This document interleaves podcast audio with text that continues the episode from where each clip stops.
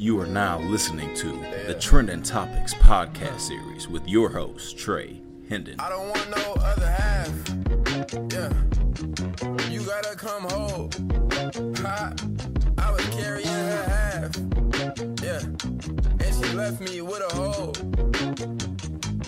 At least bring the shovel back so I can get the feeling, baby. Hey. Yelling, fuck these feelings, baby. Been on some villain shit. Baby, this a Joker wave. Barely stepping back on bitches. That Nikola Jokic fade. It still get the job done. Diamonds look like nuggets. Yes, sir. That's one of my favorites. That's Who's the Bad Guy by my homeboy Cinna.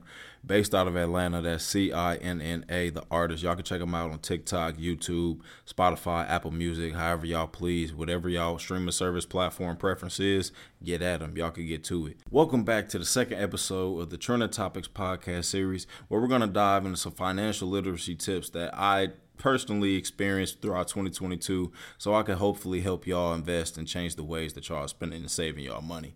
Basically, y'all, I just want to start off by saying working a 9 to 5 is it has its perks, it has its downfalls like anything in the world, but I know I get paid once a month. That is one thing that I had to learn that's new.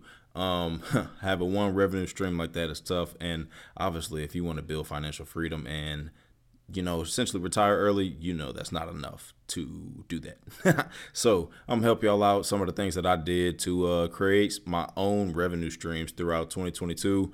Um, that kind of helped me reap the benefits already. I'm seeing in 2023. Um, the first thing that I did is I took advantage of my 401k company match that my company offers me. They offer a 6% match the first year, and then every year after that, it's a 1% increase. So I will obviously increase it with that. Um, currently have a substantial amount of money sitting in that 401k um, that I got to see the, the time value of money actually build it up. So it's pretty cool to see that um, coming to fruition, but that's just company based. Then on my own, I also started my own Roth IRA.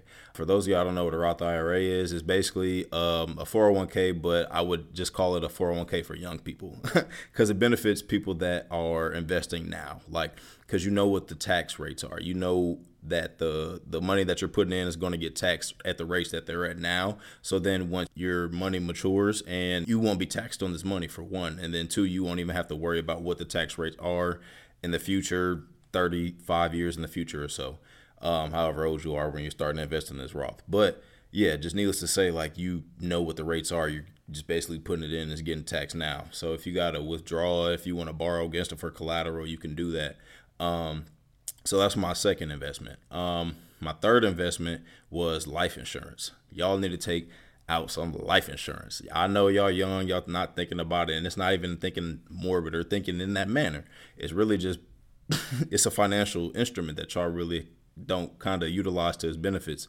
Um, one, uh, once you get to pay a certain amount, you can borrow against your life insurance policy because it's a form of collateral. The amount of money that you're essentially putting in, you're not like just putting all the money that you have in that account just on the table and saying, hey, if I lose this, here it is, just take it. But no, it's kind of saying, hey, this is another asset that I have to my name. This is like amount of money, like some type of form of collateral. Like I said, like, I mean, just like a car could be collateral, a title loan could be collateral, things of that nature. But this is just positive. This is a positive form. We don't want any kind of liability collateral on our name.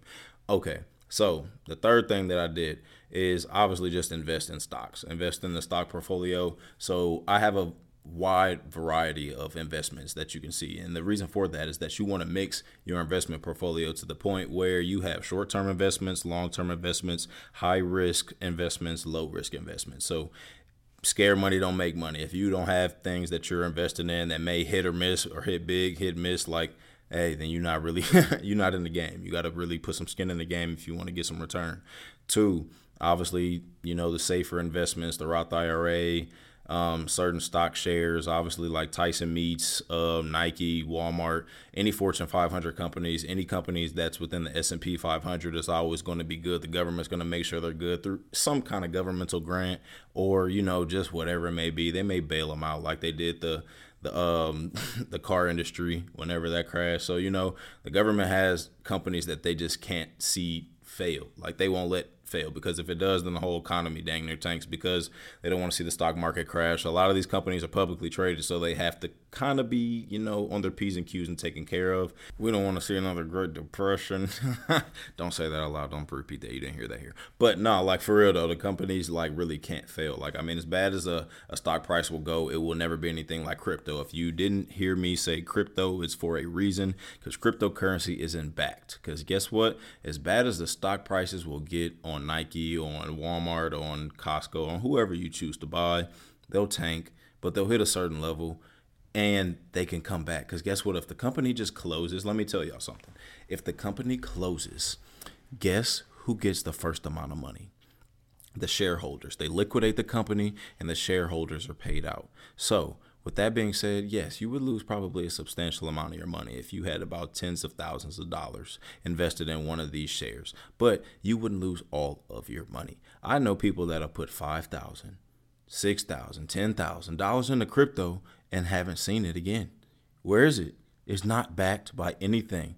So y'all just throwing money. Obviously, I'm I'm the biggest skeptic. I already know money isn't real. It's just a man-made invention. Like if y'all don't know, the buck really started off with a deer skin. That's what a dollar means. Like we just traded those. Like back in the day, that's what you used. We didn't have paper money. We didn't have digital money. We didn't have just credit card swipe scan. There's mugs that have a ridiculous amount of credit card debt because we really don't, as Americans specifically, but I'm just speak for me as black people, we really don't have emergency savings funds. Like we weren't really kind of taught that to allocate money, put that on the side. Like this is for a rainy. Yeah, we have a rainy day fund, but that's like rainy day, rainy day.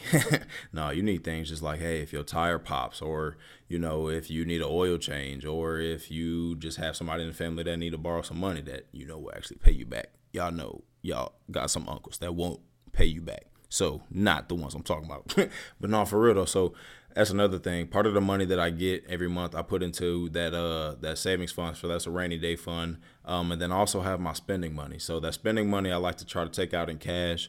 Um, so I can be cognizant of the money I'm spending and where I'm spending it at. So I can pay attention to the location that I'm actually at when I'm handing over these dollar bills. Because we just get so accustomed to the instant gratification. We just swipe on our phones, we just click on our phones, we just do that. And it's just, you know, the money's gone. It's just there. So I just don't. I mean, obviously, it's just easier to do that, just to swipe and do that. So I like to be intentional about doing that as well. So, you know, really kind of planning for the future um, and then kind of getting these different revenue streams of myself um, in order before I wanted to start my own business, before I started utilizing my own credit cards to my benefit um, and taking track of these expenses that I'm actually utilizing um, to get this thing started. Um, first off was this computer. this is the first major purchase of my adult life um, was this Mac laptop. Don't even know what generation it is. I just know I love it and it feels amazing knowing that I bought it with my own hard-earned money. Um, and I'm not down bad. Obviously, my bills paid, my rent's paid. You know, everything is to do. But that's another thing. When you want something, I think you should plan to purchase it. Like put a certain amount of money aside. Like literally, what you do is you calculate how much your expense is, and then say, hey, how soon do I want this? Then divide it by that many months, that many weeks, however, and then say, hey, I got to put away this amount of money this week. I got to put away this amount of money this month. Oh, you know what? I won't go out and buy this six pack. I'll just stay in. I'll drink some Mios. I'll be good. You know, I won't spend this money on this alcohol so I can go and do X, Y, Z. It's just sacrifices. You got to make sacrifices here and there if you do kind of want to get to where you want to go. Don't think this is just, oh, you can go and still spend willy nilly and you're just going to get financially free and be rich. No, you have to live either within your means or below your means. Like you can live within your means if you have additional revenue streams coming in. But if you just have one revenue stream, you definitely have to live below your means and you have to be able to save and invest properly. If you're not doing that, you are just kind of going to be not living paycheck to paycheck, but you won't have financial freedom. You won't be able just to say, hey, I don't want to work here anymore. I can just stop because in order to retire, you need to have 25 times your yearly expenses, I believe. Yeah, 25 times your yearly expenses in your investment portfolio to retire. So I calculated that for myself. I need about $600,000 just in my investment portfolios like stocks, Roth IRA, 401k, real estate, you know, things of that nature, things that are just assets to that portfolio. If you don't have like 25 times your yearly expenses, then you can't comfortably retire properly. Like, yes, you can go and bet on yourself, go start your own business, do X, Y, and Z without that kind of funds. But in order to just retire and live comfortably, it starts to make you realize how much more intentional you need to be about your investments and your finances. So it's not like it's out of your reach. It's not like it's just unattainable. But I just want to let you know also by chasing this carrot, your boss will not pay you enough to live next door to them. now they'll pay you some shut up and do your job money, but they ain't gonna pay you enough money to live next door to them. I'm gonna tell you that right now. So, like I said, if you really want to have this financial freedom, not only do you want to do the investments that I kind of recommended throughout this podcast, but also think about other ways you can create some additional revenue streams to not only just have investments, but have those additional streams coming in so you can increase your monthly investments, save more money, and also put more money aside to even like spend and have fun. You still got to be able to enjoy life. You can't take money to the grave with you, but you definitely could be more responsible with it and make your money actually work for you instead of working for it. Please stay tuned for the next episode where I dive into how and where I invest my money directly, how to properly handle credit cards and utilize them to help you and not hinder you, and then also how to start your own LLC which is I'm in the process of. The good, the bad, the ugly. You know, I'm gonna give it to y'all straight. Hey, appreciate y'all for tuning in once again. This is trending. I love y'all. Y'all be safe out here, man. Money, I won't make it rich. Everybody throwing curveballs. I fucking hate that pitch. Tell me how you feel. How come you can't throw it straight for shit? I hate that shit. I hate you, bitch. Damn. You made me this way. I'm not the bad guy. You the villain in this motherfucker. I just gotta stop letting you tell the story.